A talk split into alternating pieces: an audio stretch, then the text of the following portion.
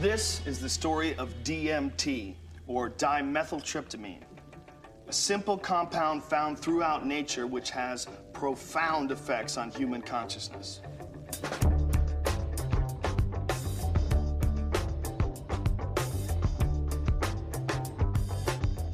DMT, the spirit molecule.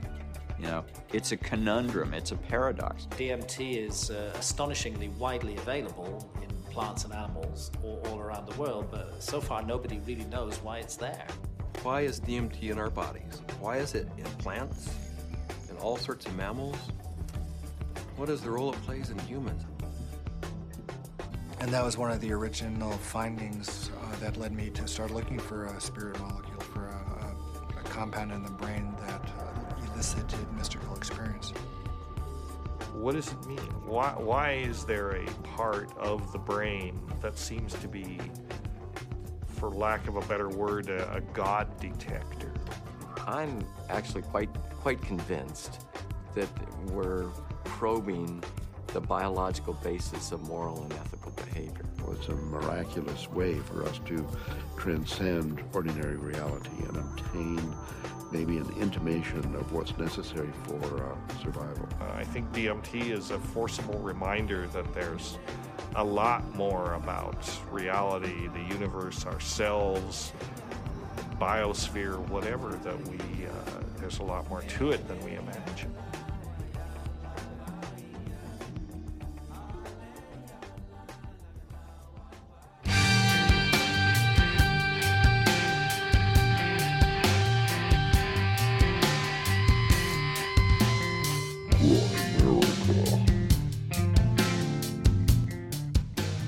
Know, one of our you know volunteers kind of uh, experienced a vision of the future.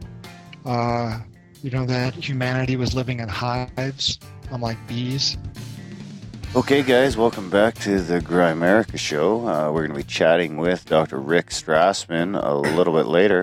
Uh, but first, as always, the gallant Graham Dunlop. How's it going, buddy? I I uh, I deserve what I have right now. You have A fucking cold. I told my girlfriend that I never get colds and that she shouldn't worry about me catching hers. And uh, boom, boom shakalaka. Yeah, two days later, boom. I gonna I like I really don't get sick a lot, but like what an idiot. Why did I even say that? Yeah, I had the sniffles too. But uh, well, my uh, both my wife and kids were all sick for a while. But I I take that oregano oil and Oh, my I forgot about the oregano. my oil. Denisovian DNA helps me power through it, Sweet. I gotta get that. I got the oregano oil there. I forgot about it. and the cigarettes help. I Oh, the cigarettes help, eh? Yeah. I'm just on the fisherman's friends. There you go. While you're podcasting, Yeah. that's a loud package. Yeah, sorry, buddy. Keep those out of the studio. All right. So, how you been? Um. Yeah. Good. Yeah, any crazy better. excursions lately? Like crazy excursions. Light any uh, hot yoga studios on fire? Uh. No. No. It's all. It's all. Uh. No. Nothing. Nothing. Too bad. I like the yoga stories the best. I think. Yeah. Well, I'm gonna get back into it, so I'll. I'll make sure to keep my ears and eyes open for strange stuff in there. I don't have to light any fires. Did you see the eclipse? I did. Yeah. Through uh, double shaded lenses. It was pretty cool. Double? I just had Yeah. this welding lens. Actually, here it is right here. Yeah. It was pretty neat, eh? Yeah, it's pretty amazing how bright it is, even though it wasn't a full eclipse, right? Yeah, well, actually, I don't think there's even like a full eclipse in Calgary in our lifetime. There's one in 2017 that if you drive probably six hours south, that uh, you'll get a total eclipse. 'Cause I think Montana? like yeah, I think like uh, fuck, I want to say 30 miles or something like that, or 30, or it's not a big number. Maybe a few hundred miles is the radius of who gets a total eclipse and who doesn't. Wow. But I think uh, I'm gonna go camping. I'm gonna take the camper down there and find some campground where it's good to go. And You're that into it, eh? yeah, Wow. bottle of champagne. It's once in a lifetime thing, huh? Really? Is that a solar or a lunar? Solar, total solar eclipse.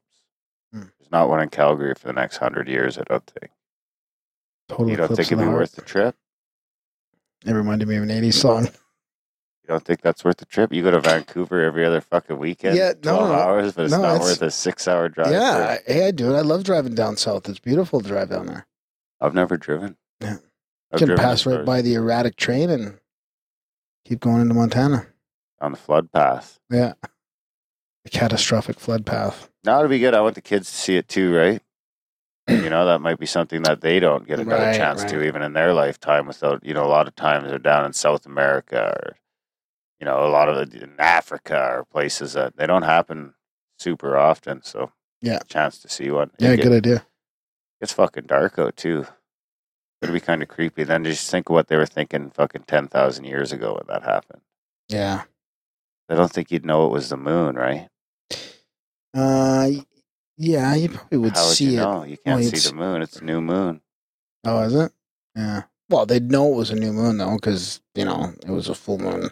However many days ago now, it's a new moon, and that's the moon in front And of all the of a sun. sudden, something's blocking out the sun. Yeah, yeah, I think they knew. Wrath of God, buddy. I think they knew. Wrath of God. Huh. I wonder what my dog thinks. He Thinks it's doesn't even nighttime. Your dog doesn't think. Goes to sleep. Tyson, the loyal companion.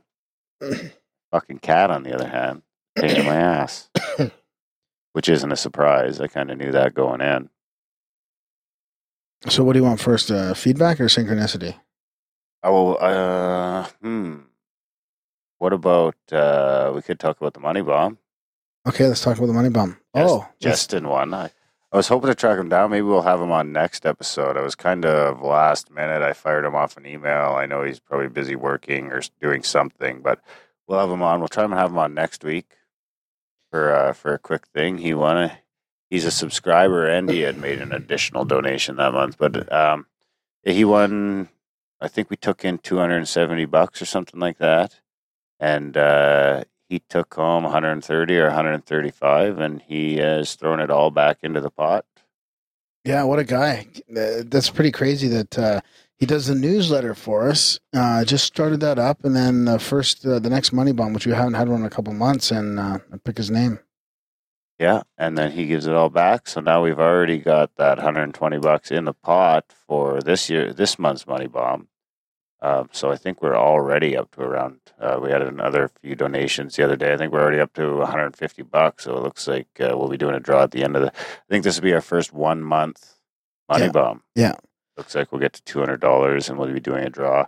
It would be good to keep that uh, going if we could be doing one once a month. So Yeah, what Darren's talking about, just in case people aren't sure what the 50 50 Money Bomb is, it's like a 50 50 draw where uh, we're trying to just get uh, donations to help our expenses out in the show because all our content is free. So uh, 50 percent of that goes back to uh, one of your listeners, and you don't need to uh, put money in to enter. You can send a postcard in. All the instructions are on uh, grimerica.ca slash forward slash money bomb. Yep. And of course, you can get the newsletter, grimerica.ca slash news. Um, and of course, Justin mentioned in the newsletter that he was doing, uh, he donated all the money back in a push for a subscriber every day in November. So, yeah, let's try and push the subscribers up this month. And uh, And that Yeah. five dollars will get you an email address, right? A Grimerican email address. yeah, that's right. Well, supplies last. Okay, can I uh, can I read out the and uh, thank the people that uh, donated towards uh, this month's money bomb?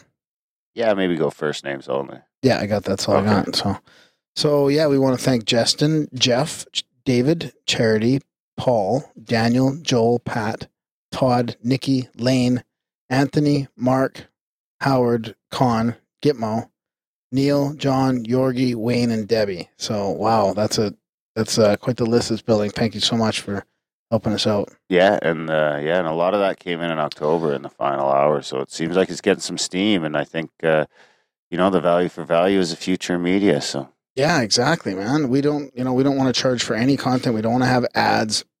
no, no gimmicks here. We just want to keep keep going uh, as long as we can, and uh, people are liking it. yeah, as long as Graham holds out his old bones. Me. Okay, can I read you some amazing feedback? Um, You got something else lined up. sure. Okay, so um, this feedback is uh, absolutely humbling, and um, I don't know. I appreciate it so much. It's this is kind of why we do it, and to have people actually acknowledge what we try and do here, which is really just have fun and let the guests chat. That's pretty cool. This is from Imperial Imperialon. So this is for uh, great hosts and fun guests. There's a glut of middling and uninspired quote unquote paranormal, for lack of a more universally recognized term, podcasts out there. But this is not one of them. The hosts originally caught me off guard with their seemingly goofy and casual attitudes, but soon won me over with their sincere passion about and knowledge of the subjects at hand. For all their jokes and occasional swear word, they put out more great info and content. trying to read this from my iPhone than their competition and conduct really effective interviews with their guests. They find their own niche by exploring topics like meditation and shamanic healing, in addition to the usual UFO slash cryptid slash etc. content that everyone covers, plus the frequent presence of Red Pill Junkie as icing on the cake. I'll listen into any podcast with Red Pill Junkie on it. So that's Me too. pretty amazing, eh? Yeah, that's good feedback. I got another one here too. Absolutely fabulous show. I had to warm up to it a bit, but I never miss an episode. One thing I keep hearing from the guests is how interesting the questions are. My only complaint would be the excessive F bomb use from Darren, but it's not a deal What breaker. great audio, great production, and great guests, and phenomenal chemistry between friends. Thanks, guys. That was from. Just lost it here. That was from uh, Podfreak three thousand. So, anyways, um, yeah, thanks so much for all the great feedback. It's it's really really really helps. Yeah, it's uh, pretty humbling. And of course, you can review the show at grimerica.ca slash iTunes, uh, which helps us uh, move up whatever iTunes fucking Scale or ladder. We're, does. Yeah, but uh, the higher we get up that, the more listeners we get. The more listeners we get, the the bigger our reach, so to speak. And uh, yeah, and the more clout we have with with really big names, right? With the big guests. So, not that I really want to have bigger name guests on. I mean, I like the way it's going, but Yeah, but it extends the family too. Like you know how there's we've got a lot of different aspirations of things we could maybe do with the Grimerica down the road, and like even things like the newsletter and the blogging is shit that would not be happening if it weren't for listeners like you that have emailed and said they want to write, or Justin stepping up to do the newsletter, Yeah, or right, Wayne right. Darnell stepping in to help us with the website and all that. I mean, that's all part of the you know Grimerica hegemony. It's like a community platform. Exactly, and the bigger we get that family, the more you know, the more bloggers we'll get. You know, the just the better everything will get. So Yeah. tell your friends about this show. And we know how hard it is to to get. cancel us.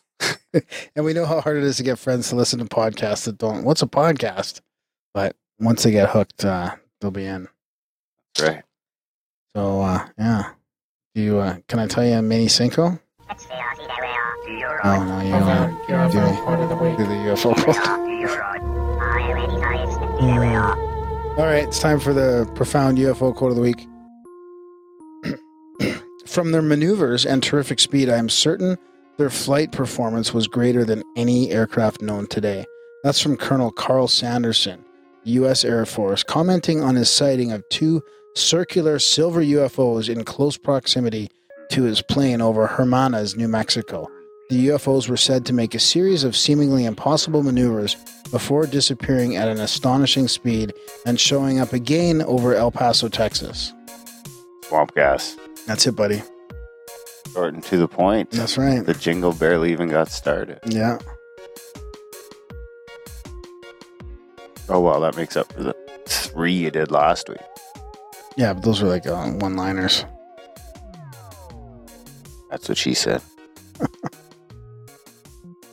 So um, I've got a min- mini synchronicity that I want to talk to you about. I don't even think I can call it a synchronicity, but I just want your thought oh of God, if you can't call it a synchronicity, I can just imagine.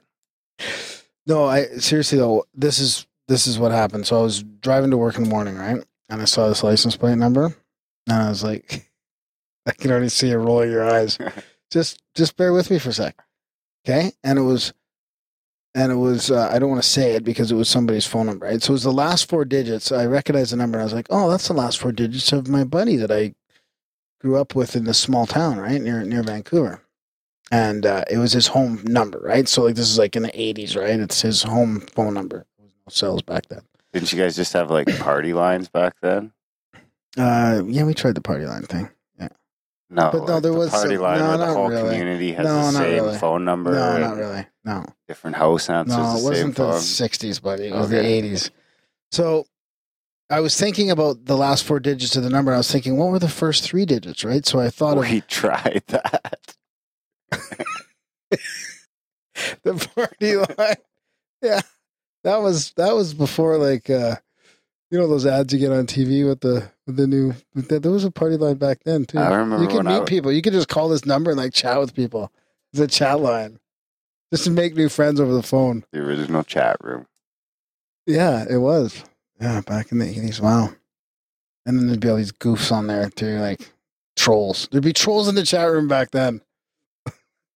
Trolls? Trolls. Trolling? Trolling. Trolling. So let's get back to the synchronicity here. So I'm thinking of what were the first three digits of that phone number, right? And I thought, oh, they were four six three.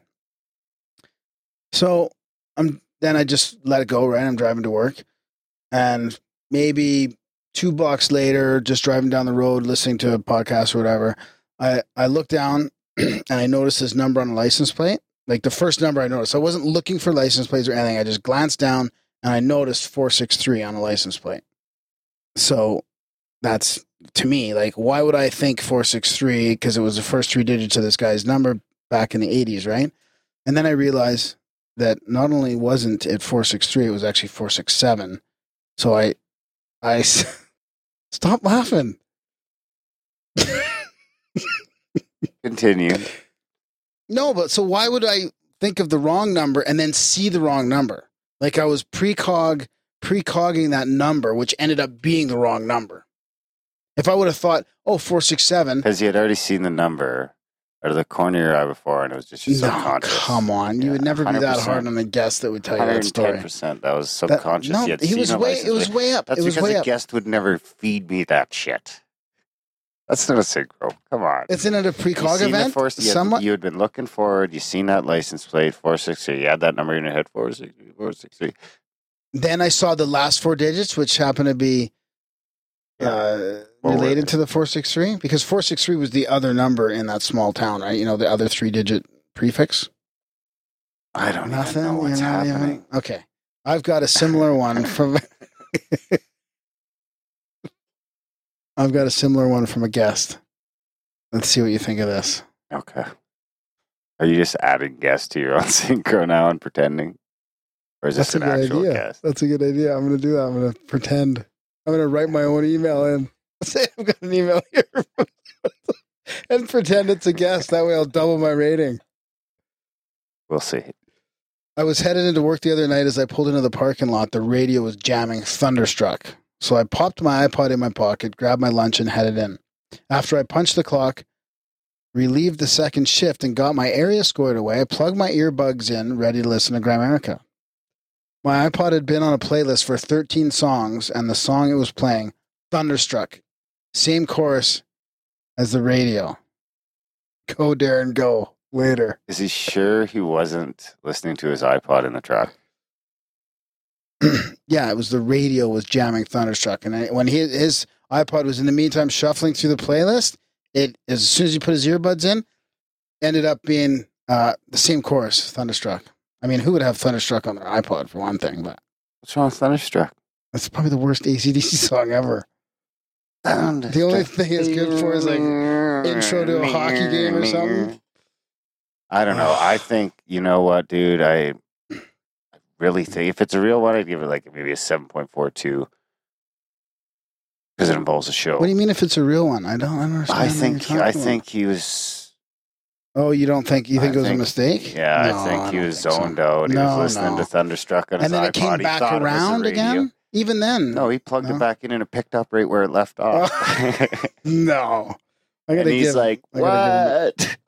Anyways, that's from Nick. I got to give him more credit than that. I'm with you, Nick. I've got one that's very similar to in in uh, in Israel when I was working in the cotton fields on a kibbutz with the guy Uh, with the guy that I had that UFO sighting with. His name was Dave from England. You guys are working the cotton fields together Yeah. in kibbutz. Yeah. I like so it. I've got my Walkman, like the 80s Walkman on, right? And I'm listening to something, okay? And I'm listening to the police, right? And I'm listening to uh, that song, uh, Giant Steps Are What You Take, Walking on the Moon, the, this, the song Walking on the Moon, right? I don't know. and I've I'm- heard it. And I'm walking like with these big footsteps and I'm listening to the Walkman. And as You're I'm doing walking, big footsteps on purpose, because it's like a Walking on the Moon song, right? like a And regular Dave- size footprint for someone else. Yeah, exactly. And Dave says out loud, walking. No, what do you say? Oh, see, I've lost. See, you're making. Says, uh, so Dave says out loud, giant steps are what you take walking on the moon. And it was exact same. When he said it, it was exact same time that the chorus, that the, How far away Song- was he? like five feet away. With your shitty '80s fucking. They, they were in the ear, they were in headphones? ear uh, headbone, head, head, uh, phones, Oh headphones. yeah, those shitty ones you could hear you from a mile away.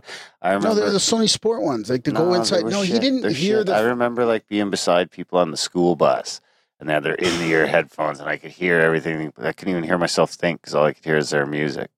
No, we are in the middle of the cotton fields. It wasn't like a quiet school bus or A whatever. cotton Like, field seems a lot quieter than a school bus. okay, let's just assume that he couldn't hear it because I don't think he did, and he didn't know I was playing the police. So I put the thing on his Here ears. I ran over and I put, no, no, I, I ran no. over and I put the things on his ears. I'm like, listen, it's the exact same song that you're singing, and all I did was walk with big steps. No, he heard it. Oh, you think he just? What if he didn't hear it? And I'd give you a You can't assume that these synchronicities are full of mistakes. yes. I can. That's my job. Yeah, I'm trying to find a rational response to your allegations. Okay, whatever. Was it Nick? Yeah. Nick might have been zoned out, but maybe not. If not, I'll give him a seven point four two. And my guy might have heard. Your guy Dave- heard it for Dave sure. might Eighties headphones. Let's wish- call him. Can we call him? I wish that's the guy I'm trying to get a hold of to talk about my UFO sighting, but you know, you won't let me use your fake Facebook account to do that. I messaged him. He didn't respond. that wasn't Dave. I can't find Dave on Facebook. So I just messaged some random fucking no, guy. somebody else. Was- He never responded, anyways. I know. Well, we'll see. When we track down Dave, we'll revisit this. I don't think And Dave he'll like- remember. Dave's like, "Yeah, I heard you, bro. I was just fucking with you." We tried to tell the the guy who was running the cotton fields about our UFO sighting, and he looked at us like we were crazy. He's like super religious. This Israeli guy, this old Israeli guy, super religious, and he's just like, "There's no such thing as UFOs." Blah, blah. Was he like? But he's a cotton field. I don't know. Maybe I've. No, he ran the kibbutz, negative- the farm, and all that. Like we were running the tractors and pulling up the irrigation equipment and stuff like that, right? You, it's like a self-sufficient farming community, right? Okay. You, you work there to basically stall your travels, right? You live to work, you work to live there, right? like a commune, Kinda. an Israeli cotton picking commune. Oh, it was right in between Syria and Lebanon and the Golan Heights. So it's it's crazy now that now there's so much trouble going on there. Hey, you can't make this shit up. I remember being on the mountain there, and these guys that were in the army, right? But they were kind of like dressed as civilians or whatever. But they would jump off on their gliders or hand gliders off the mountain, fly up the air thermal over the mountain into Syria, Just for shits and gigs. The- like to spy training or whatever. oh, I think something like that. But yeah, on their hand gliders, fly up and over the mountain, over the air on the air thermals. So it's an air thermal. it's uh, rising of hot air, right? So you can like when I went on a glider there, they let you off at like a thousand feet, and then you ride the thermal up to like five thousand feet. Then you fucking fall like a stone. No, then you just get off the thermal and glide down. I want to find a thermal around here. Yeah, we have Chinooks, so maybe there's air thermals. Yeah, Would have to be, wouldn't there? Maybe more so in the summer, because I think that's why it's so fucking windy here, right? Yeah, yeah, maybe. Air replacing. It's because air rushes in to replace that hot air that's ru- risen. When I was in Whistler golfing uh, in the summer, I noticed how still I was in Pemberton, and I was in a valley there, and it it was still, and I was like, I felt the stillness in the Oh fuck, in no, the it's air. windy in Alberta all Oh, the time. it's always like kind of windy here. Anyways, what are we gibbering jabbering on about? I don't know. I think what we did the money bomb, we did the newsletter, YouTube. We got a lot of good feedback on YouTube lately. I'm not going to pull it up now, but maybe you could compile that next time. Um, I think there's some new countries to welcome to hegemony. I don't have any of that shit together either. So I think that's about it. Right on, man. Well, yeah, I think that's about it. We've got uh, Rick Strassman coming up. We've been wanting to get Rick on for a while, and and uh, we're talking about his new book, uh, Soul, Soul of Prophecy, DMT and the Soul of Prophecy. Is that? I'm asking you. You're asking me? Yeah. I think so. Yeah. yeah. So it's a great track chat with uh, with Rick. Uh, it's gonna be interesting to see where all that research goes. Yeah, big thanks to our friends over at Inner Traditions for setting it up for us. And uh, enjoy the chat with Rick Strassman.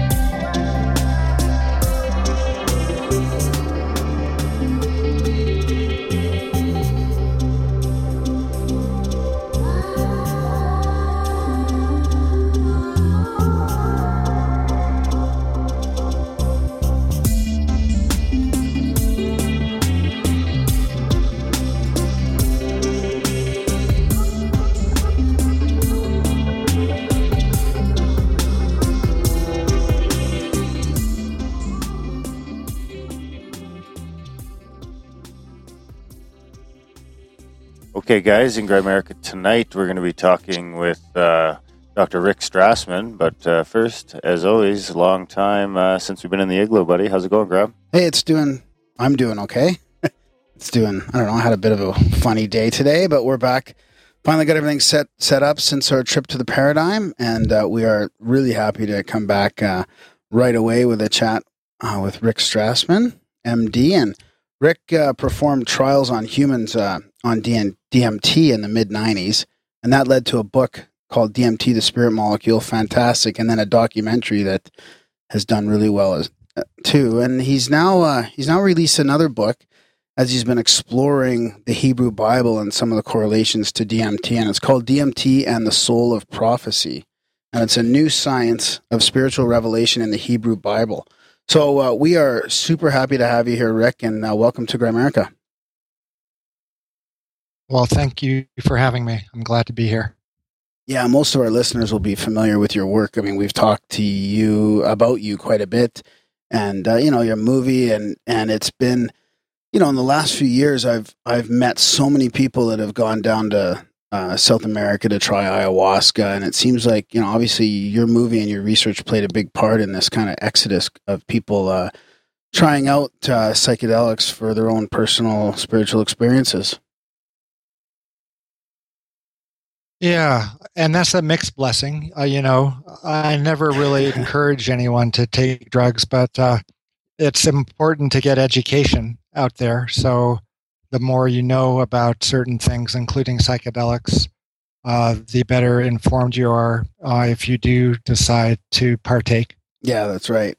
Um, the, I don't want to spend too much time on, on the past research and all, but I guess for people that, that are listening and, and haven't really heard uh, the details of of your trials all, maybe you could just give us a quick summary of of uh, what what that was like in the mid '90s.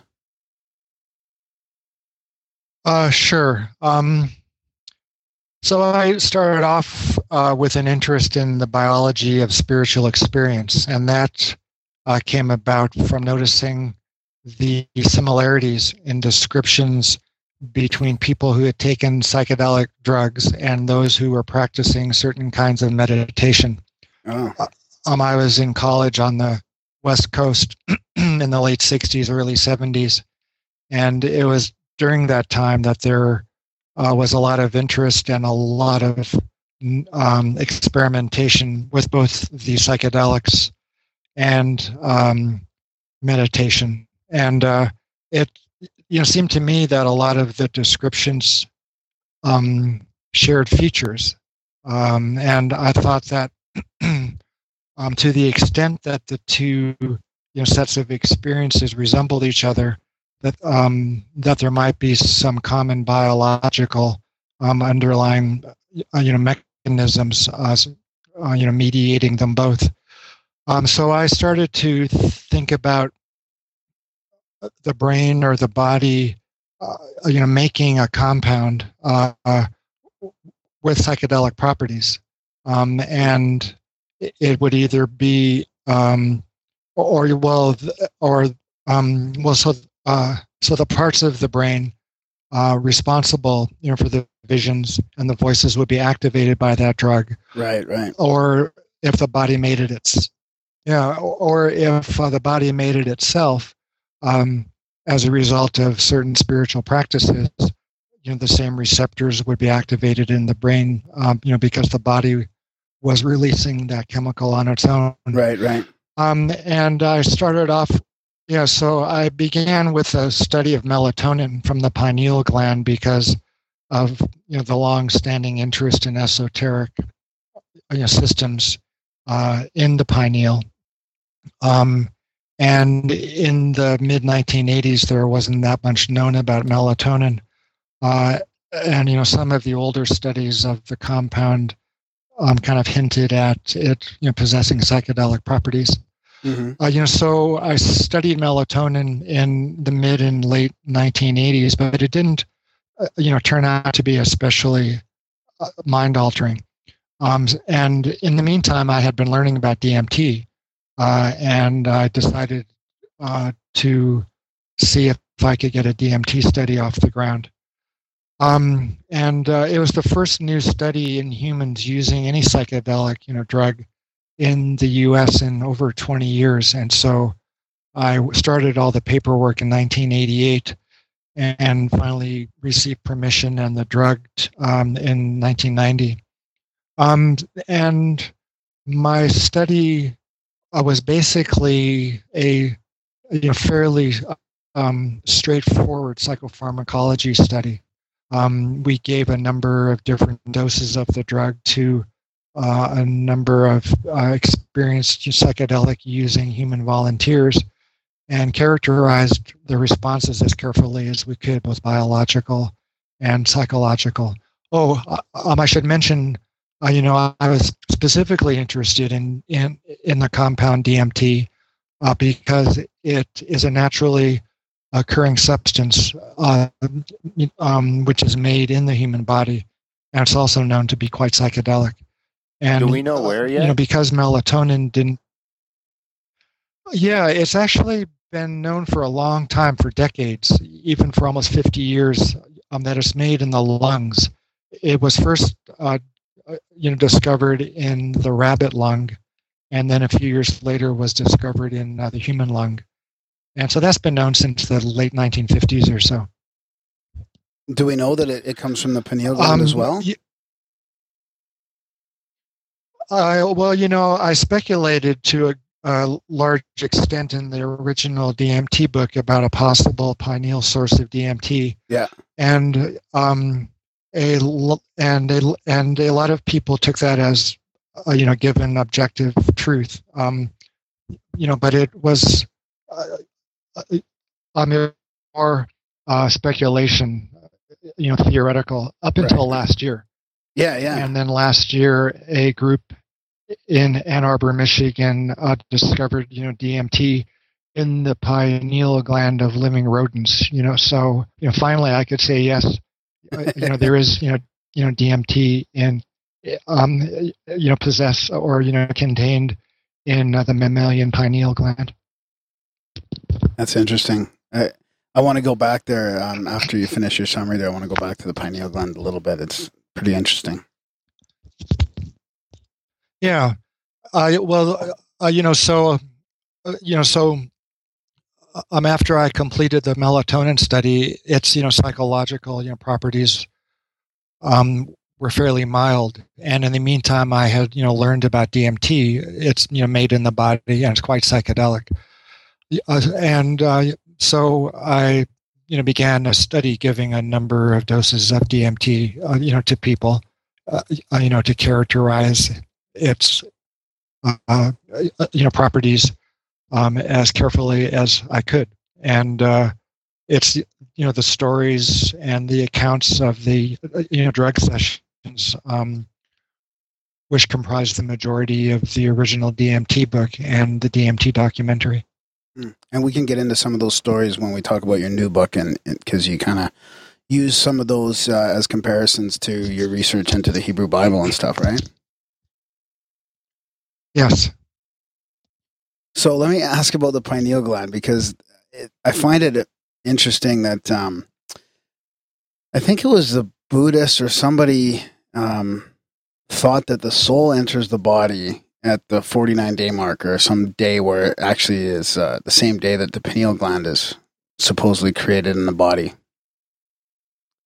Seems like a coincidence. Yeah, uh, you know, I yes, yes, it, it is quite interesting. Um, in the Buddhist tradition, yeah, it's you know taught that the soul enters the body at um at 49 days. Um, yeah, and the first appearance of the pineal gland in the human fetus is also at around 49 days. And interestingly enough, the first uh, you know clear distinction between male and you know female gonads in in in the fetus also occurs at around 49 days.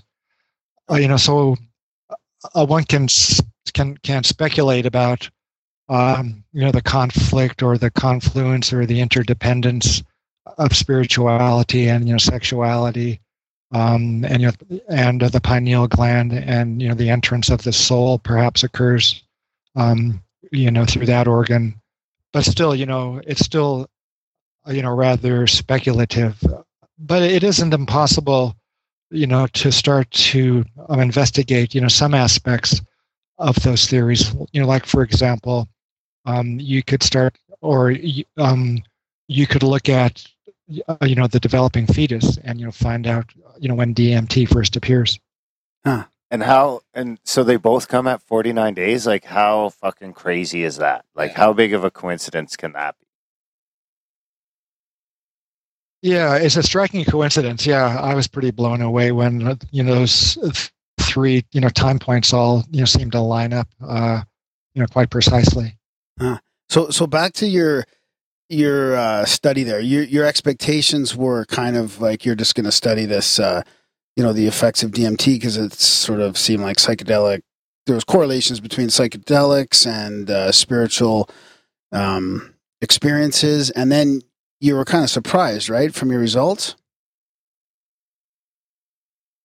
Yeah, well, you know, even though my studies were pretty straightforward psychopharmacology, um, you know, we measured a lot of endocrine uh, responses, growth hormone, prolactin, mm-hmm. those kinds of things, you know, cardiovascular responses.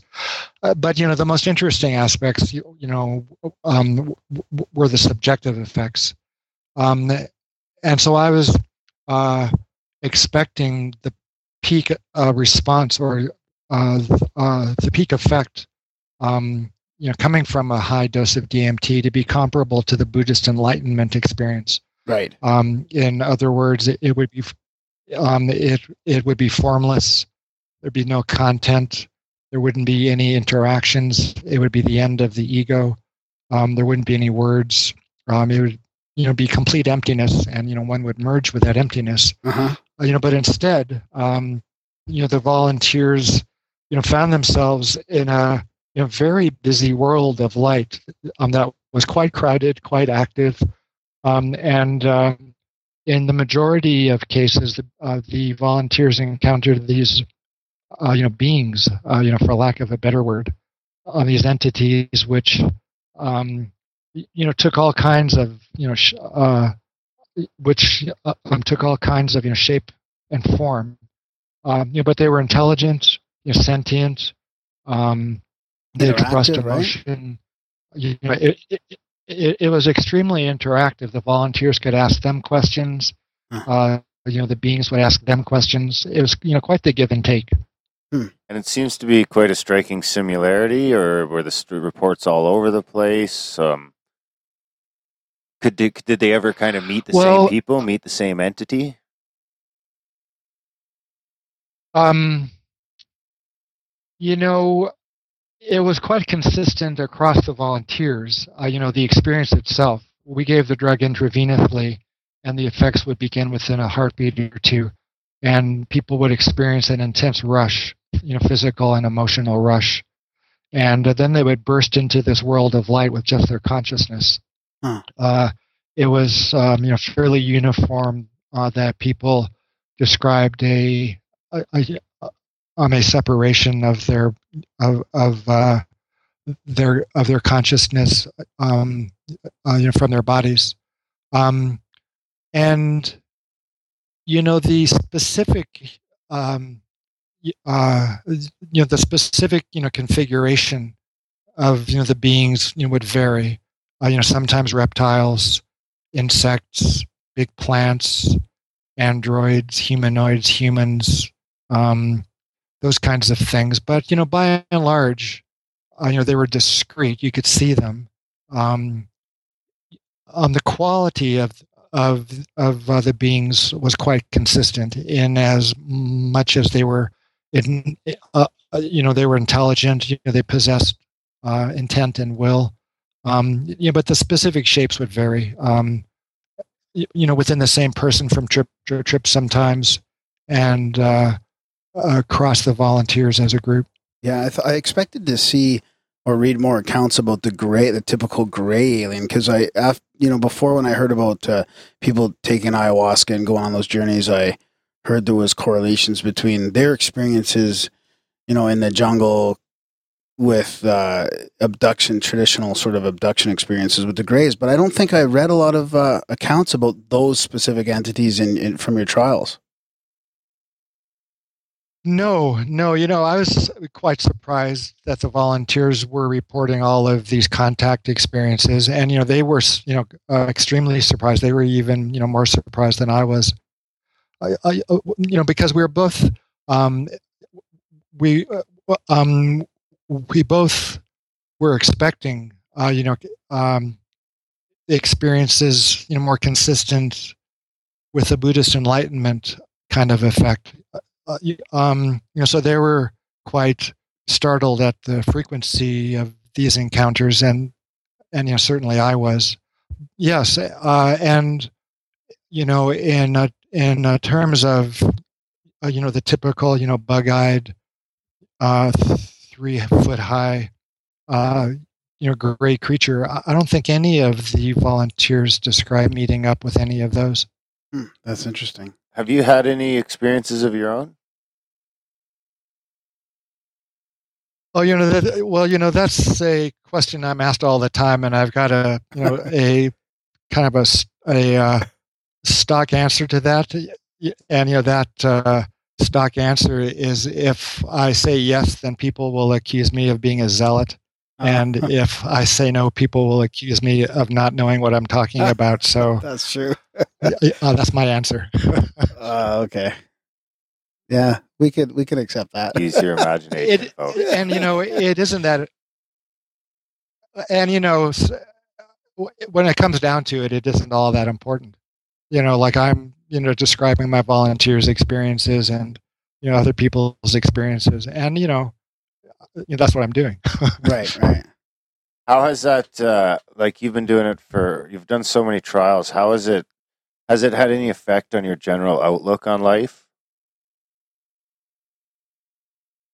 Yeah, you know, it's been almost 20 years, you know, since I stopped these studies. Um, I, I performed them between 1990 and 1995.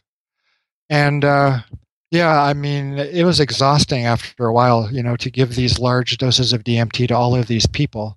Mm-hmm. Um, and, you know, I just didn't really understand where people were going and, you know, how to interpret their experiences and, you know, how to help them integrate uh, their experiences. Um, into their everyday lives. And so after a while, uh, you know, that started to, you know, bear down on me. Um, I felt a bit irresponsible, uh, you know, giving people these kinds of experiences, you know, without a you know very good model uh, to understand them and help them integrate them. Um, you know, in in uh, the beginning of my study, I approached how strikingly, you know, real people describe their encounters, uh, I uh, approached their stories with a little bit of skepticism you know, because all of uh, the models that I had brought to bear on my research proposed the basic unreality of the DMT world. Is either your brain on drugs or it was a you know visual uh, uh, you know representation of uh, um, psychological you know conflict or drives or even with the buddhist model it was still considered unreal. Um, and you know the only real thing was the enlightenment experience. Uh, you know so after a few months of you know being slightly skeptical um, it, it was you know turning out that the volunteers weren't quite as comfortable uh, uh, you know sharing all of their experiences you know with me if i was going you know to be responding to them even in so you know subtle a manner um as you know in uh, terms of uh, you know kind of treating the experiences as unreal mm-hmm. uh, and you know so i quickly decided to perform a you know thought experiment and you know consider their encounters as real and you know so that you know made things easier and uh, i was thinking i would just be able to come up with you know some you know model which could contain uh, you know that idea you know once i completed my studies. And and uh, you know so i suppose you know one thing well well so, well so one thing i suppose which uh you know began to change you know my worldview uh, uh you know fairly early on in the course of performing the study was my appreciation of you know the external objective ongoing nature of these parallel you know levels of reality huh. and the, the thing that blows me away is that these people would f- think of their experience as more real than than our current reality which is you know, that's pretty mind-blowing yeah, you know, people um, were quite capable and quite, you know, clear about distinguishing, you know, between the DMT effect and either dreams or you know hallucinations or even the um, or or even their responses to previous use of other psychedelic drugs. Uh, you know, it, yeah, yeah. So they you know describe the encounters, you know, the effects um as you know being um, as real as everyday uh, you know reality or even more real you know so to you know kind of uh, interact with the volunteers you know with a mindset of oh that's just your brain on drugs or no that's not quite the real thing what the real thing is you know the formless enlightenment state i was getting you know nowhere fast with that uh, approach hmm. And then and then uh, you started researching your your current book, your new release there, DMT and the Soul of Prophecy. That's been going. Your research was going on for quite a while there, right? And then, can you talk a little bit about the genesis of that book? Yeah, uh, you know, um, I stopped my studies in 1995, and uh, I um, and I took off about a year to just kind of relax. Um, I moved to Canada actually. Um, I lived in Victoria for about four years. Uh, um, I was married to a Canadian at the time, and uh, you know we were thinking that would be a you know good time to go up to Canada to take a break. Mm-hmm. Um, yeah, so I you know began you know working on the book, the DMT book, um, and started to you know I, I started to you know sift through you know various models um, which could contain, uh, uh, uh, you know, the idea that the brain, uh, you know, was being, as it were, you know, reconfigured as a result of, you know, of re, uh, as a result of of these quite high concentrations of you know DMT occurring. Uh, you know, so I explored the ideas of dark matter and parallel universes. You know, those kinds of you know new you know scientific models. Mm-hmm. And even though they were good or you know possibly good with respect to understanding the mechanisms they still really didn't address you know why you know things uh, you know were configured that way in uh, the first place you know i'm like why did dmt do that um, and it also didn't uh, and and it also uh well um well so uh, well so those uh, uh you know purely scientific models also uh, um, you know, didn't uh, address uh, the value of those states. You know, what are they good for? Um, I suppose you could learn, you know, how to make a new, you know, rocket engine, you know, but uh, you know, if you ask, you know, one of the beings, you know, how to do that, but but but still, it it would only be, you know, more of the same. Uh, you wouldn't actually, you know, be any more compassionate or any wiser, uh, any more generous or you know charitable as a result of entering into those states. Um, you know, so I started to think about well, the religious you know traditions over the millennia have concerned themselves with you know mostly invisible worlds, but at the same time they've you know worked hard to extract you know meaning and uh, integrating that meaning into their personal lives and uh, and uh, the larger you know uh, you know social milieu. Mm. Um, you know, so I had been uh, you know looking at you know Buddhism for quite a long time. You know, um, you know, but the problem with you know Buddhism is you know the goal you know was formless, right. um, and and you know the DMT experience was interactive, and yeah. also you know Buddhism posited the basic um, unreality of the states uh, and uh, you know so by and by um, i you know began to look at the hebrew bible in you know maybe 1990 you know 7 1998 um, and uh, you know the and you know the notion of the prophetic state of consciousness you know began dawning on me and uh, you know that was the beginning of this current book project so can you define what you mean by prophetic in this because i know that when i when i read your book actually i actually i listened to your book uh, using this uh, computerized app. I had your PDF, so it's pretty interesting. But um, I it had I had to redefine my view of the word prophetic or prophecy. Um, so I think you, could you explain that a little bit? Yeah. Well, yes. Um, well, the common uh, you know definition of of a prophecy is you know foretelling or predicting. Right. Um, and and you know, so that is an interesting uh, story. There, it's um, the Greek, you know, translation of you know the Hebrew word for prophet.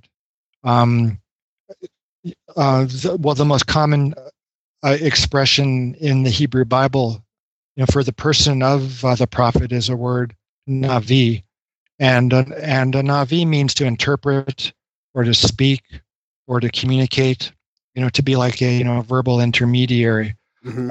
You know, but the Greeks uh, who you know were the first to uh, uh, uh, uh you know to um, uh, uh, um, to translate the Hebrew Bible in into another language. Um, they translated the word navi prophetes, um, which means you know to divine or to foretell or to predict the future. And you know that's because of you know the Greeks were interested in foretelling as as a you know major function of the spiritual experience. Mm, okay. Uh, you know, so in in uh, in uh, the original Hebrew, uh, uh, you know, the word uh, you know for prophet or um, more for prophecy, you know, doesn't actually concern predicting or foretelling. Um, you know, so um, well, so my definition uh, is a is a broader one. Uh, I define uh, you know the prophetic state as any spiritual experience described in any figure in the Hebrew Bible.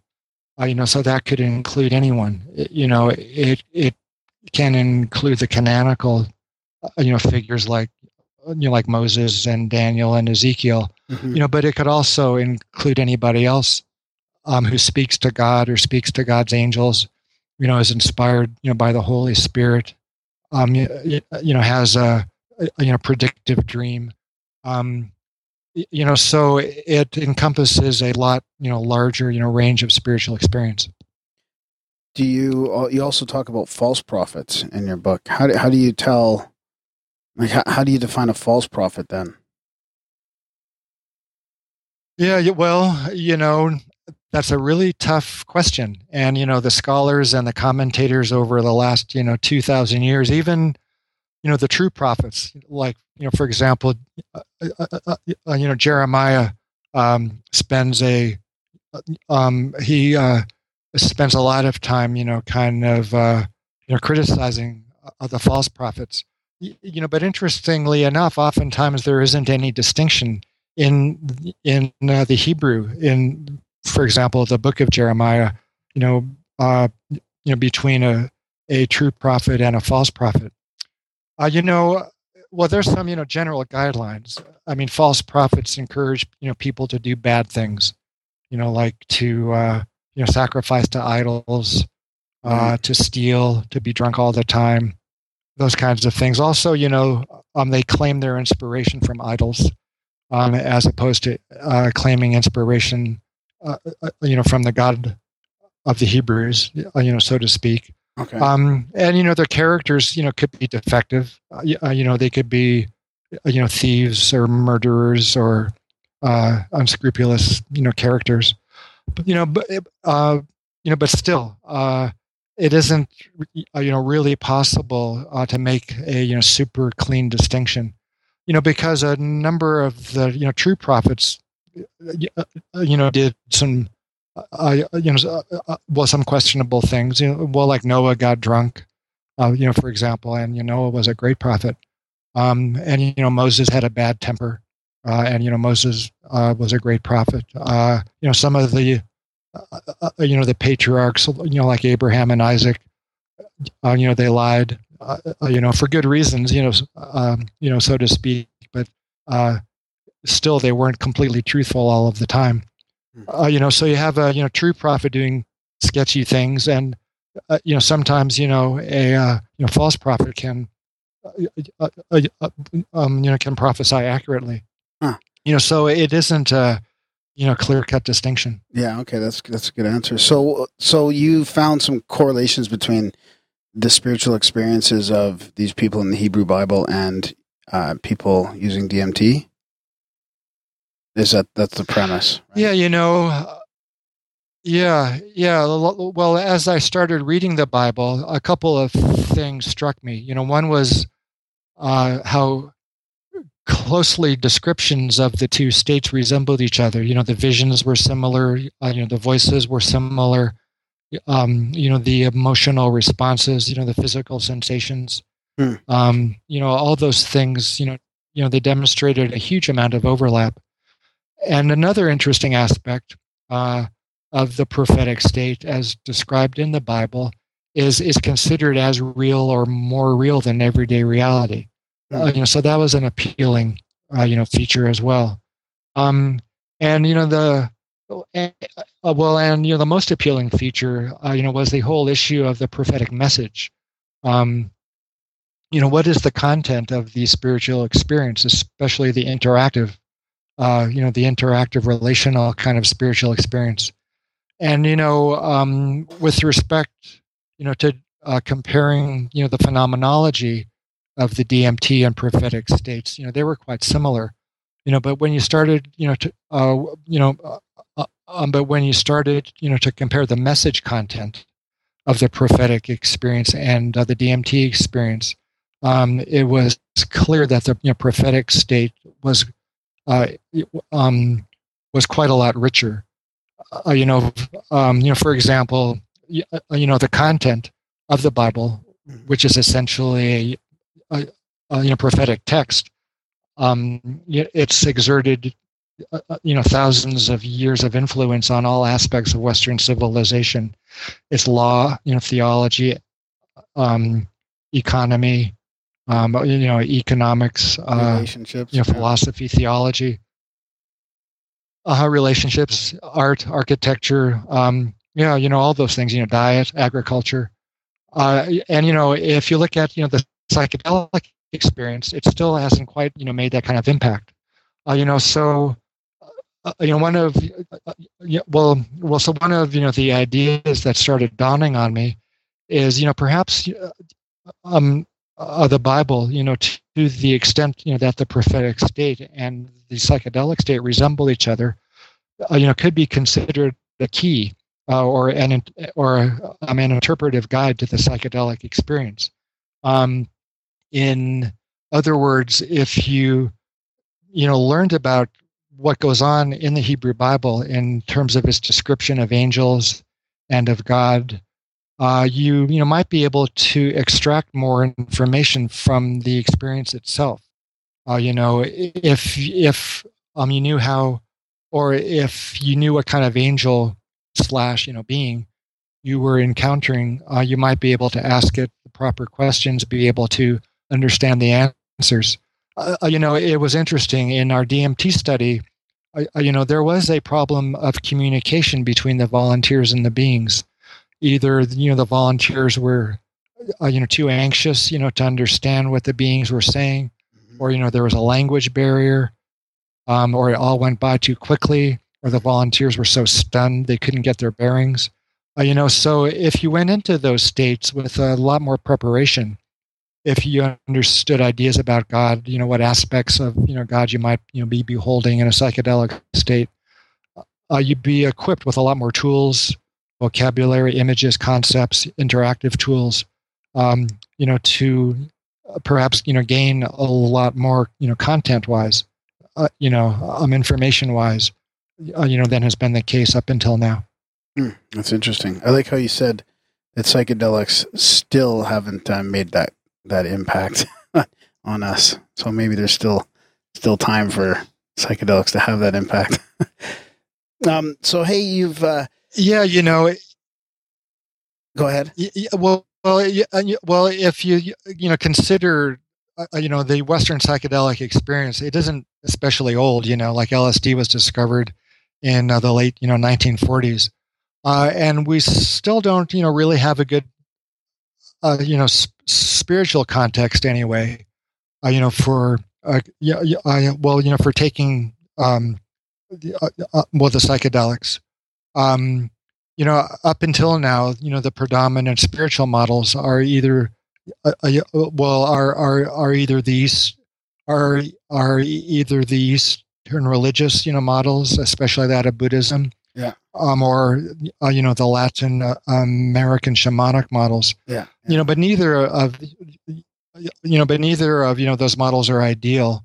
And you know, um, we have a a um, spiritual guidebook, you know, which has been influencing our you know civilization, you know, for so long, and it's and if you look you know carefully at it, it is quite psychedelic. So, hmm. um, it you know could be, uh, you know, uh, a a uh, infusion of you know the psychedelic experience with you know more of a biblical um, you know sensibility. Yeah, uh, yeah. You know, could be just the answer. Yeah, I wish I would have had my psychedelic experiences with more spiritual reverence, and like it's probably been uh, a decade since I've tried any psychedelics, but it was, I you know, I mean, I I don't think I had the proper spiritual development or reverence for what I was doing, and yeah, it's uh, so I can see what you mean. You know, you might if you're more prepared for it, you might have more of a profound uh, experience. Yeah, you know, if you if you think about you know the expression and and entheogen, if you if you think about the yeah and uh, I'm entheogen, yeah, uh, you know it you know bespeaks a, a uh, you know spiritual you know quality to these drugs you know but if you go to any of these events like you know that extend over the weekend or even yeah. burning man yeah yeah. you know they're kind of hedonistic. I wouldn't call them especially you know reverent or pious or yeah yeah. you know yeah. spiritual. They're fun. You have you know uh, it's it's a great experience. There's lots of colors and emotions and sex and you can dance and sing and things like that you know uh, but it's you know more i think an expression of the you know fact that these drugs are you know psychedelic um, you know their mind manifesting uh, you kind of you know have the experience you know that you bring to it or you know if you have certain expectations and you take them in a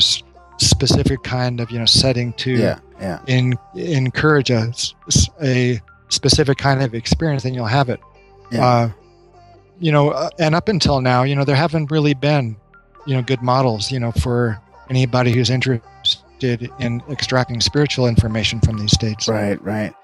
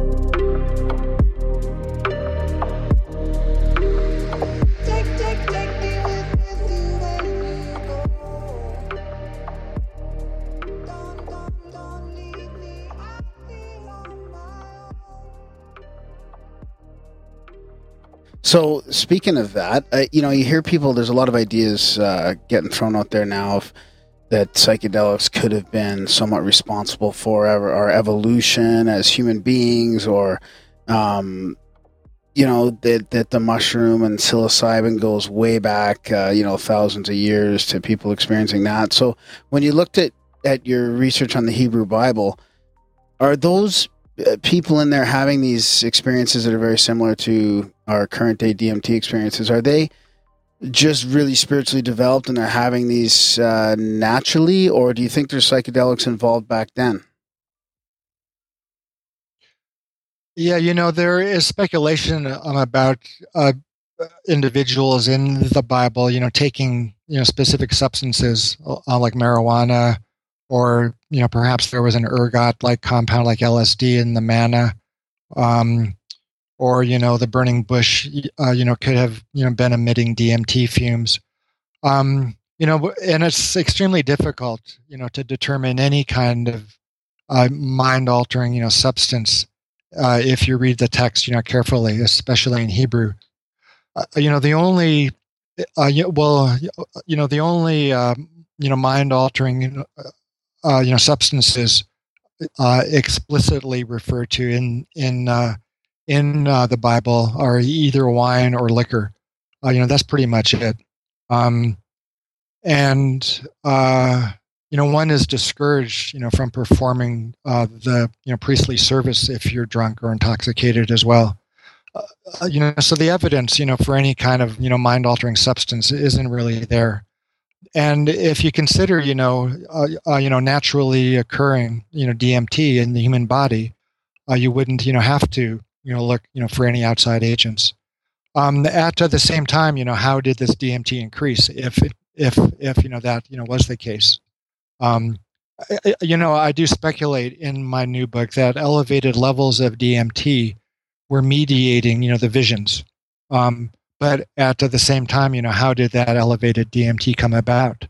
Um, and you know, you'll come across the occasional reference to a spiritual exercise, you know, like fasting um, or meditating, uh, you know, sensory, you know, deprivation, you know, those kinds of things. But in the vast majority of you know cases, you know the word of God just comes to the prophet.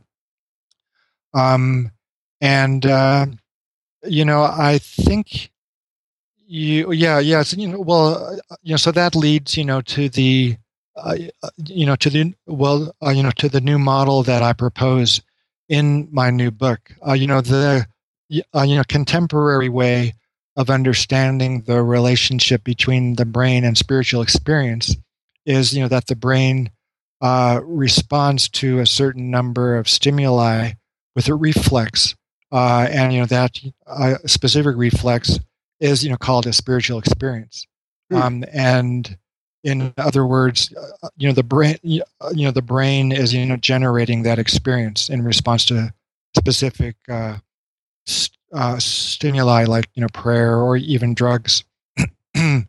uh, you know, so the brain is, you know, kind of, you know, generating, um, uh, um, uh, uh, um, uh, well, the, um, the impression of, of, you know, communication with God. And, and, you know, my model, uh, you, well, well, you, well, so that model is called, you know, neurotheology. Right. And it, you know, could be described as, it could be described as a bottom up kind of model um, and you know, as a result of uh, you know the world view of the Hebrew Bible, uh, which states that God is communicating with people, um, as opposed to the brain, you know, creating that impression. Um, I've come up with a new model which I refer to as you know theoneurology, um, and you know that's a top-down model.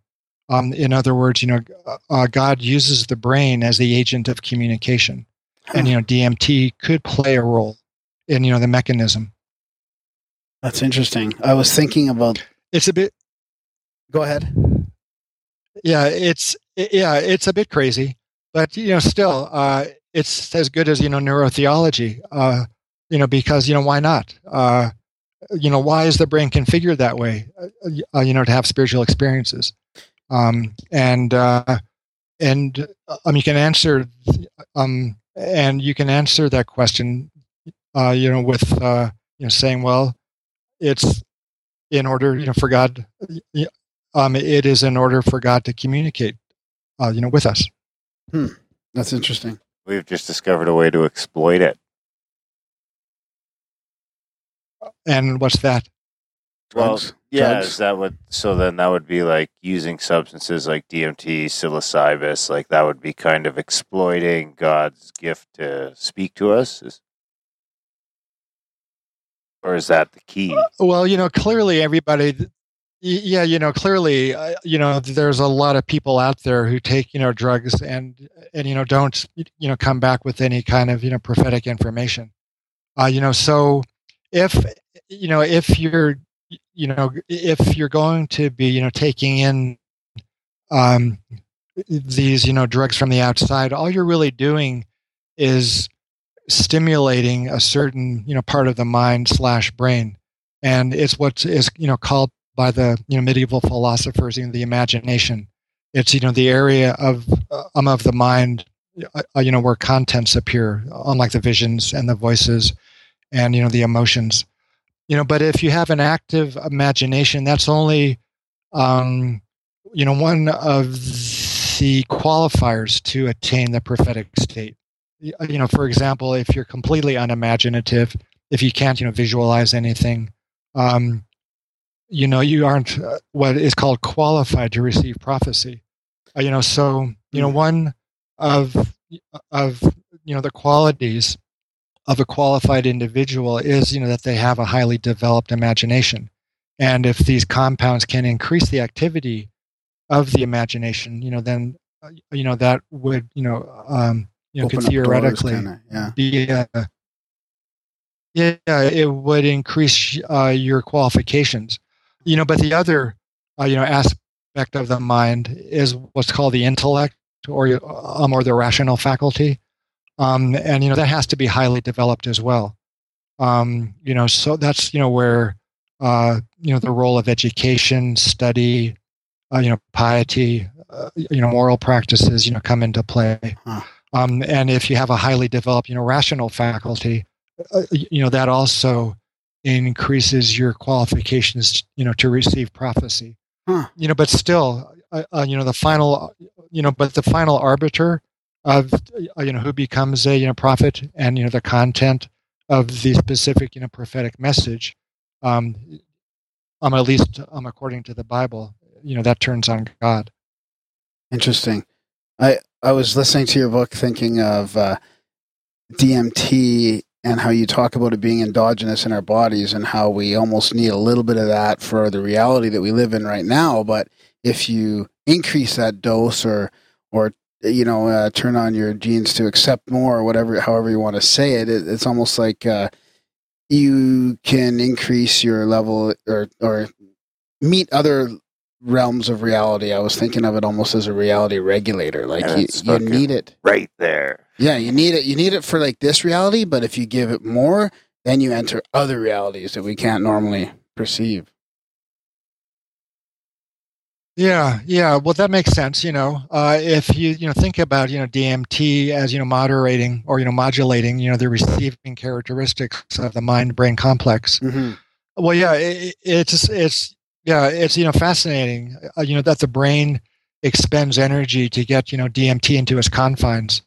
Uh, you know, there's a very small number of you know substances you know that the brain treats that way.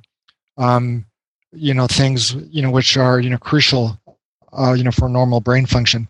Uh, specific amino acids that the brain can't make, or you know, um, or um, or um, or uh, uh, uh, you know, blood sugar, um, which uh, uh, uh, you know, which the brain isn't capable of you know making on its own. Huh. Uh, you know, so the brain expends energy, you know, to get specific compounds uh, into it, and you know, DMT is one of them. Uh, and you know, normal brain function means you know normal consciousness you know so if you you know think about that it you know it uh, you know could be the case that a small amount or you, you, well um, or a you know narrow you know window of concentrations of DMT are required for you know you know for normal uh, you know brain function which uh, you know translates into normal consciousness yeah and if concentrations increase you start seeing other things, and if concentrations, you know, decrease, you stop seeing things. So, like, I wonder if, uh, if people can measure. you know, finding. I wonder if people can measure people either with psychic phenomena or people that have certain psychiatric conditions, or to see whether their levels are, you know, higher or lower than the norm. Yeah, it, it's extremely difficult, uh, you know, to measure levels of DMT in you know normal conditions. Uh, the concentrations are of the order of a billionth of a gram per milliliter. You know, so we still don't quite have the technology, you know, to be able, you know, to measure DMT in everyday, you know, kinds of you know circumstances, either in dreams or you know near death states or you know psychosis, those kinds of conditions. Uh, uh, you know, we're you know closing on you know um, we're closing in on being able you know to measure concentrations but we're still not quite there It seems like it's the one thing too that could just account for everything. Yeah, so much, so much uh, unexplained phenomena. Yeah, it- stuff. yeah well you know what's even you know more interesting is that over the last couple of years you know they've discovered high levels of activity of the gene and the enzyme responsible for dmt synthesis in the retina as well Uh, you know so you know more generally our consciousness you know could be regulated by dmt but also our you know visual consciousness could be too Could that make DMT the selfish gene? The, the Maybe we're just selfish gene to Mm, carry well DMT around. Oh, well it's you know the epistemological gene you know how do we know things you know through you know through the aegis of dmt So, uh, what else is uh, coming up for you after this? Uh, you know, you've released this book and all that. Have you got any ideas about where to take this next? well you know i'm spending a lot of time marketing right now so Yeah, yeah. that's occupying you know most of you know my spare time um and you know i've been working on this book off and on for 16 years Wow. uh, so i have to admit i'm kind of tired Yeah, yeah. so I am taking a break, other than doing interviews and a few speaking engagements upcoming.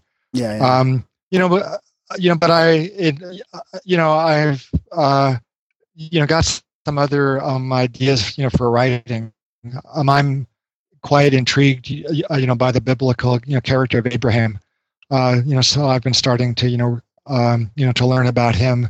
Um, I think it would be, you know, lots of fun uh, you know, to kind of do a you know fictional account of his life, um, but uh, at the same time um, spend uh, yeah, well, you know, concentrate on his uh, you know sp- on his uh, um, sp- his you know spiritual um, encounters you know with angels and and um, and with God throughout his life. You know, Interesting. there's quite a bit you know written about Abraham. yeah, yeah. Yeah, yeah, you know, so I, I'm, you know, kind of like the red tent, you know, but a little more sophisticated, um, and you know, more psychedelic. And how how's the response been so far from the religious community and the scientific community? I I can almost picture it being difficult on all sides here. Well, uh, uh, well, you know, so far so good. You know, uh, the book's only you know been out maybe three weeks or so, uh, and it's doing quite you know well on Amazon. Uh, Great. you know, so far. Uh, and you know, I've gotten uh, uh, you know some uh, you know some blurbs you know from rabbis, and I've gotten some uh, you know blurbs you know from scientists. You know, but they're my friends, so um, I still ha- you know I, I'm I, I still am you know waiting you know for the larger uh, uh, you know public's response you know both the religious and the scientific. Right. You know, right, that's going yeah. to be interesting. Yeah, yeah, it will be interesting. So, what, um, when you were doing your research, did you discover any sort of uh, navigation techniques, techniques that can help um, help you kind of steer your path a little towards a positive experience as opposed to a negative one? Yeah, you know, um, well, so the main instructions I gave people, you know, were to relax and to and to just, you know, believe it was ultimately safe and good. Um, you know, so that helped. Yeah. um, yeah. And I was there, you know, uh, y- uh, uh, you know, to hold their hands, you know, to give them reassurance as need be. Uh, you know, sometimes you know people would get kind of you know tangled up in the lights, and they wouldn't be able to go you know beyond that curtain of light and so you know and uh, um, as a result of you know knowing um, you know specific you know meditation techniques i um, I could help you know people kind of squeeze through uh, to squeeze through the spaces in those curtains of light you know and attain a deeper level. Yeah and and you know but it would depend you know um, it just depends. And that spiritual development you talked about would probably help too if uh if you kind of were practicing that and you kind of knew a little bit more about what to expect maybe. Yeah you know if you're armed with a good you know uh, if if you were armed with a good uh, uh, you know practice of your prayer um you know that would help. Um if you got confused you could pray. Uh, you know people you know maintain their bearings in the dmt state. Uh you know they can negotiate you know they can move their consciousness around to look here or there. Uh, you know they could um, uh, be afraid. They could be calm. You know they can modify you know their emotions too. Uh, you know so i think if you learn you know some other techniques you know like for example you know prayer uh, you you know obviously a short and simple one uh, you um you you know might be able to steer yourself out of a you know tight place into a more spacious one huh interesting Darren, do, do you have any uh, questions from uh, any of our listeners? I got a couple. I got one here. What is the most most profound experience you've ever heard? Well, you know, um, a couple of the volunteers had the typical enlightenment experience. Uh, you know, one of our volunteers, a guy named Chris, um, and you know, it, it was emerging in in to the white light uh, ego dissolving, ecstatic, and blissful. You know, so that was quite profound.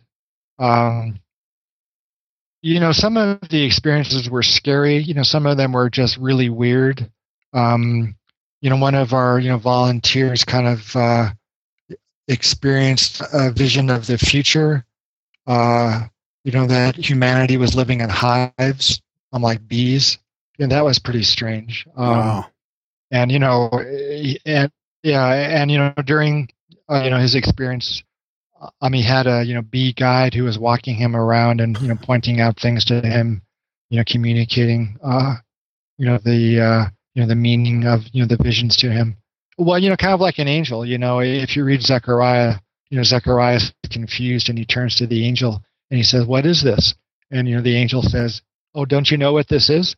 And you know, Zechariah says, "No." and you know the angel says, "Okay, I'll explain what this is." Uh, you know, so that's you know the kind of thing. If um, if you're armed with, um, it can be quite helpful in those states. What about geometry? Do you hear much about uh, geometry, like uh, as like playing a role? Yeah, like sacred geometry, sort of. Because I've heard some experiences where people see like crazy geometry shapes and they can't even explain them, and Yeah, well, I well, uh, uh, you know, so one of our you know volunteers, you know, described seeing numbers or you know number like things, uh, you know, being you know shaken out of a blanket, you know, by somebody you know that was shaking a blanket, and as a result of you know the blanket you know, being shaken, you know, these numbers or uh, you know more numerical like objects uh, appeared. Uh, you know, some people, uh, you know, uh, um, well, you know, some people describe, you know, uh, um, well, you know, visions, um, you know, like the double helix of DNA. Um, others described information, you know, pouring out, you know, visually pouring out of information, you know, from this, um, you know, point. Uh, you know, so, uh, you, you know, somebody also described something like runes, uh, you know, Scandinavian, you know, symbols.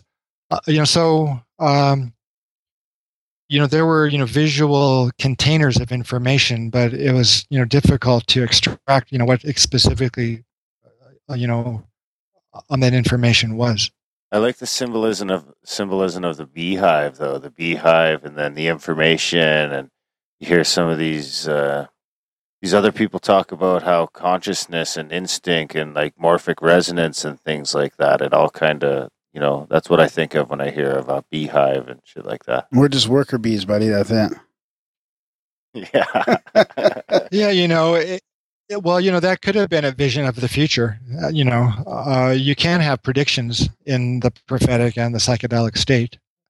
Uh, you know, so uh, it, you know, it, you know, could have been an example of some foretelling. What about healing? You- hear about that uh, with people in I- you know some of the ayahuasca journeys and stuff. Uh, any physical healing or any any people that realized? Uh, I thought there was a, a case where somebody realized there was something wrong with them. Well, you know, uh, there's quite a few stories of ayahuasca healing. You know, but I screened out any volunteers with any medical problems. Right. You know, okay, uh, yeah. a few people came in with, with uh, uh, you know, a, a, a, a, a few people came in with, you know, so, uh, you know, with, uh, with, you know, psychological conditions, you know, that, uh, um, you know, that they wanted, you know, to work on and experience, you know, some relief, uh, w- within that context. Well, y- y- Yeah, the one, you know, person, um, you know, that you, you know, may be referring to is, you know, somebody that developed, you know, melanoma in the course of our study. Yeah, that was, Uh, yeah. and uh, yeah, yeah, yeah, that was unfortunate. Yeah, and yeah, so he ended up dying actually a few years later. Yeah, wow. So, Darren, do you have any other questions uh, from listeners at all? Yeah, I got one here from our buddy Dave and Thon. Uh, he asked, "What tests or experiments could be done to determine if the psychedelic experience is out of body or solely internal?" Um, well, that would be pretty hard to prove one way or um, or the other. I suppose you know in the future if we could develop you know cameras which would be able to photograph the contents of dark matter or parallel universes, you, you, know you could you know compare the pictures with what people describe on DMT, and uh, if the images were comparable, you know that would be of great interest. Um, but it you know could be uh, you know that a camera and a, a you know non-living camera is incapable of peering into those states if living consciousness is required uh, you know to perceive them uh, you know so even you know the concept of a dark matter camera has got some limitations. Um you, i think um at this point you know my belief is you know that these visions are uh a spectrum of combinations you know between our own personalities and external uh, you know processes or objects or you know forces.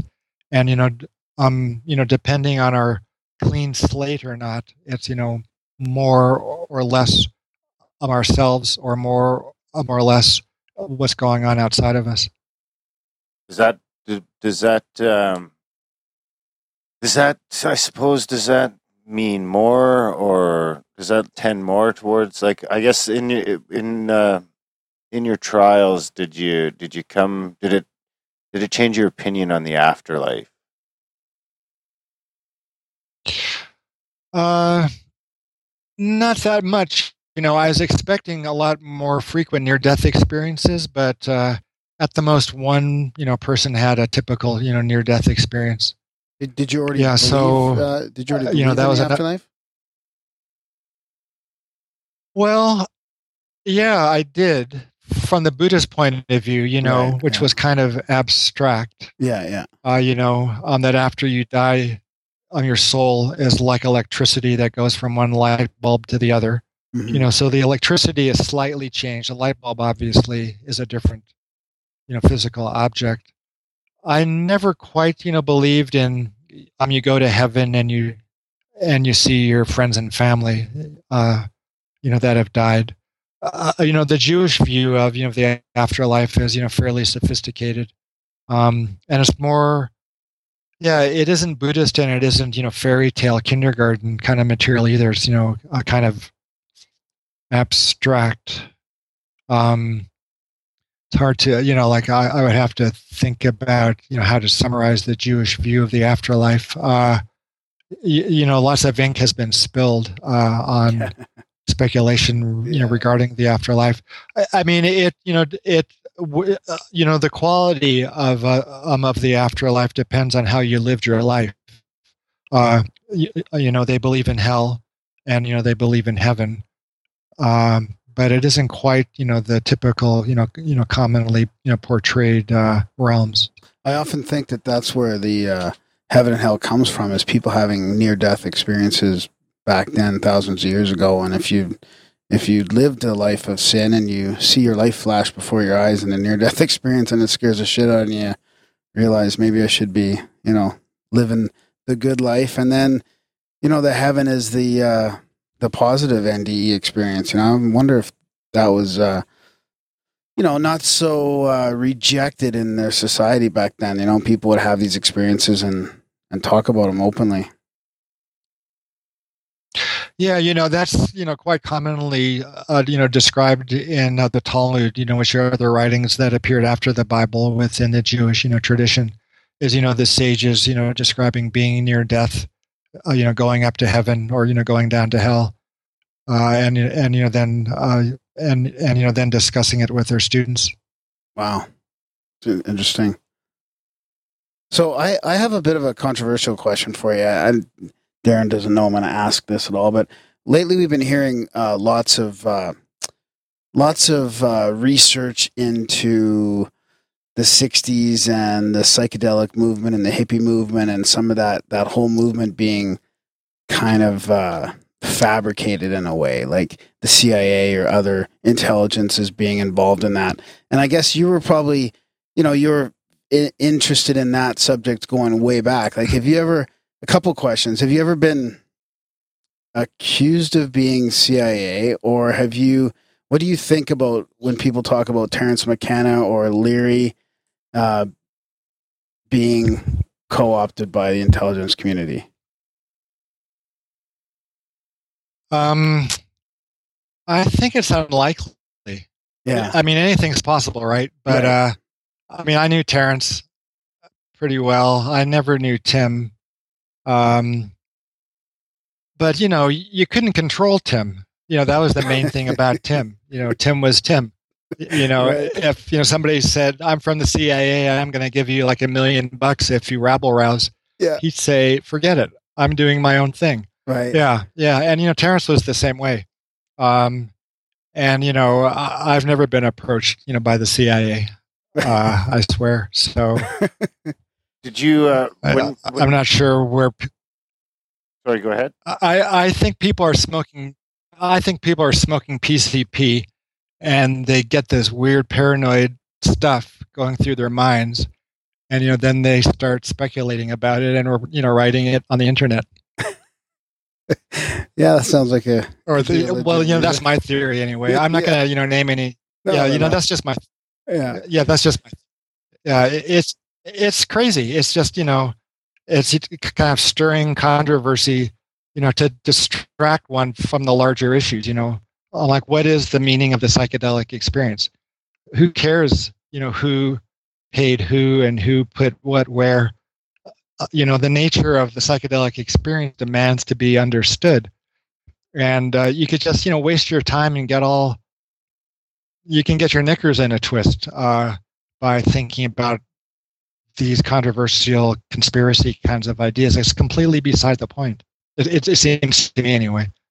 Yeah, no, that makes sense. I mean, I've always thought that if that was the case, it kind of backfired because for for all intents and purposes, the psychedelic experience and or meditation and or like the hippie movement has a positive impact on society. I think it's it hasn't, you know, taught us all to just sit down, be quiet, and not get involved like they say. So yeah, that's a that's a good answer. Did you? Yeah, you know, I think uh, you know the, you know, I well, so, uh, well, so people believe what they want to believe, um, and uh, you know, you can believe that the Buddha, you know, was an agent, you know, I'm of the CIA, or you know, Jesus was. Uh, you know, um, you could, you know, find conspiracies under every rock. Um, you know, at, at a certain point, you, you have to decide you know, is the world a good place or a bad place? And uh, I'm, you know, voting that it's a good place. It's, you know, it is a fine line, but I think ultimately it's good. I mean, in the story of, you know, Genesis, after God, you know, completes, uh, you know, the creation, he says, it was is very good. So you have to kind of um, you know take a stand on you know the goodness or you know the malignancy of existence. What do you think, Darren? Good or bad? It's good. all good. if it takes you that long to answer, then it's not good. so, is there anything else that yeah, you want to? it's all good, but yeah, yeah, it's it is all good, but it's you know not all good, you know, by a long shot. Uh, you know, well, you know, unlike my Zen, you know, teacher used to say, it's you know fifty one forty nine. uh, so you have to keep at it. Yeah, it might even be a decimal in there. Might not even be a full 51. right, right there might be decimal. But you gotta, I mean, if you Yeah, start yeah. Well, you know, math, bad, you know, wasn't his, his strong suit. as soon as you start looking at the cup half Right. empty, then you're fucked. Yeah, I agree. Uh, I know, I know. Yeah, and you know, the psychedelic state ought to, you know, be used for good. It could be used for bad. I, I mean, I heard stories that Adolf Hitler took, you know, mescaline in in uh, the 30s and the 20s. Uh, you know, so and you know, the shamans are, you know, doing kind of weird things down in uh, the Amazon. You know, there's black magic and spiritual warfare that's you know extremely rampant. Uh, you know, so these are powerful, you know, drugs. They're not inherently good or inherently bad, but they're powerful, and we ought to be able to apply their power, you know, for good, you know, rather than for evil, or you know, even worse, just kind of, you know, um, uh, you know, just kind of, you know, waste the experience. Did you get uh, any reports of the same, like uh, with psilocybin, you get the extreme feelings of oneness and, and connected with everything. Did you get the same sort of feedback with DMT? Well, so we only started uh, our studies giving psilocybin, and you know, th- you know, that was more i- in you know terms of dose, you know, finding studies. You know, what was the small dose, big dose, and medium dose. Um, we probably gave half a dozen volunteers, maybe you know, twenty doses over the space of about a year. Um, but uh, nobody, you know, really had the white light experience or the unitive, you know, mystical state. Uh, you know. Um, uh, you know, there are some studies occurring in Baltimore, Johns Hopkins, where they're giving psilocybin and inducing, you know, mystical experiences. But I, I don't, don't think, you know, that is a, you know, function of the drug, um, you know, per se. It's an interaction of the drug, you know, with the expectations and the preparations, uh, you know, that the volun, you know, that the volunteers are going through.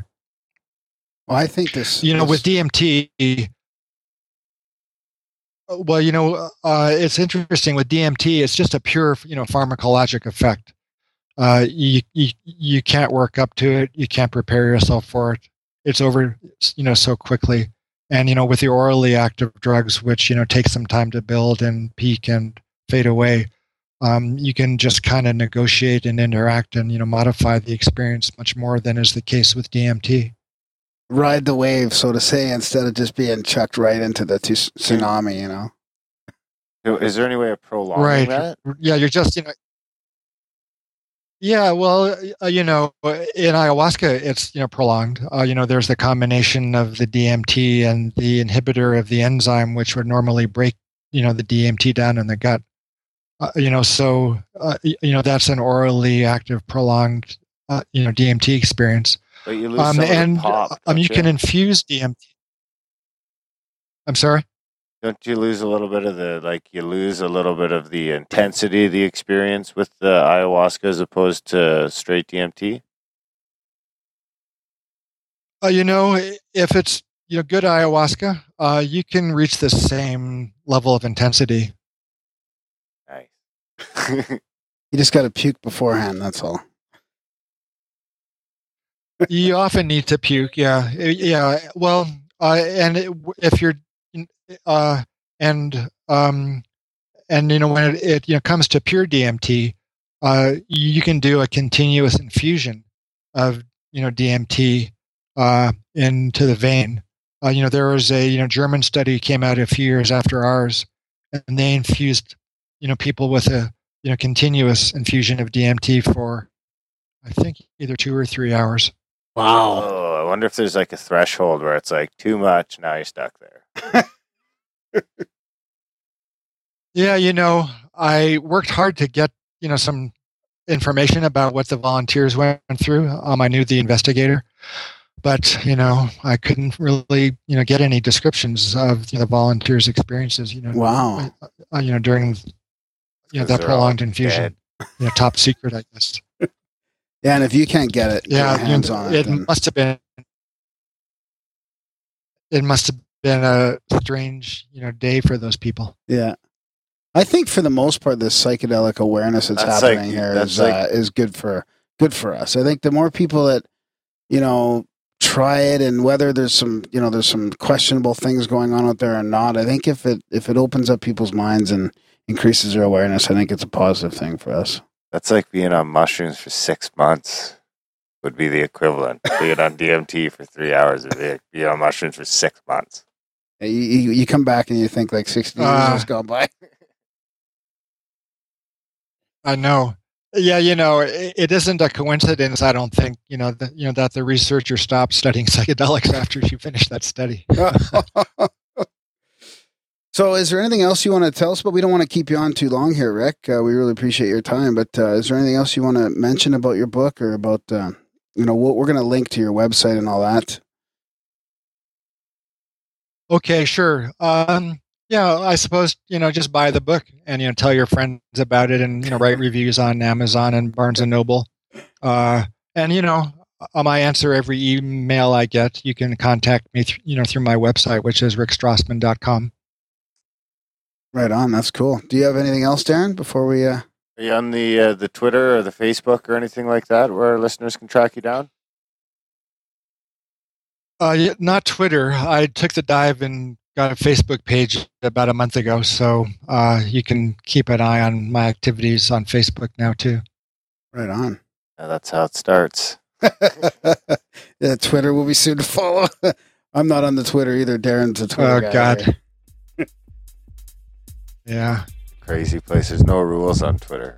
well, we'd like to like to thank you for your time. Uh, th- thank you for your time, Rick. You're welcome back uh, anytime. Good luck with the book. Okay. Well, thanks for having me on your show. It was fun. Yeah, yeah, that was great. Really appreciate it.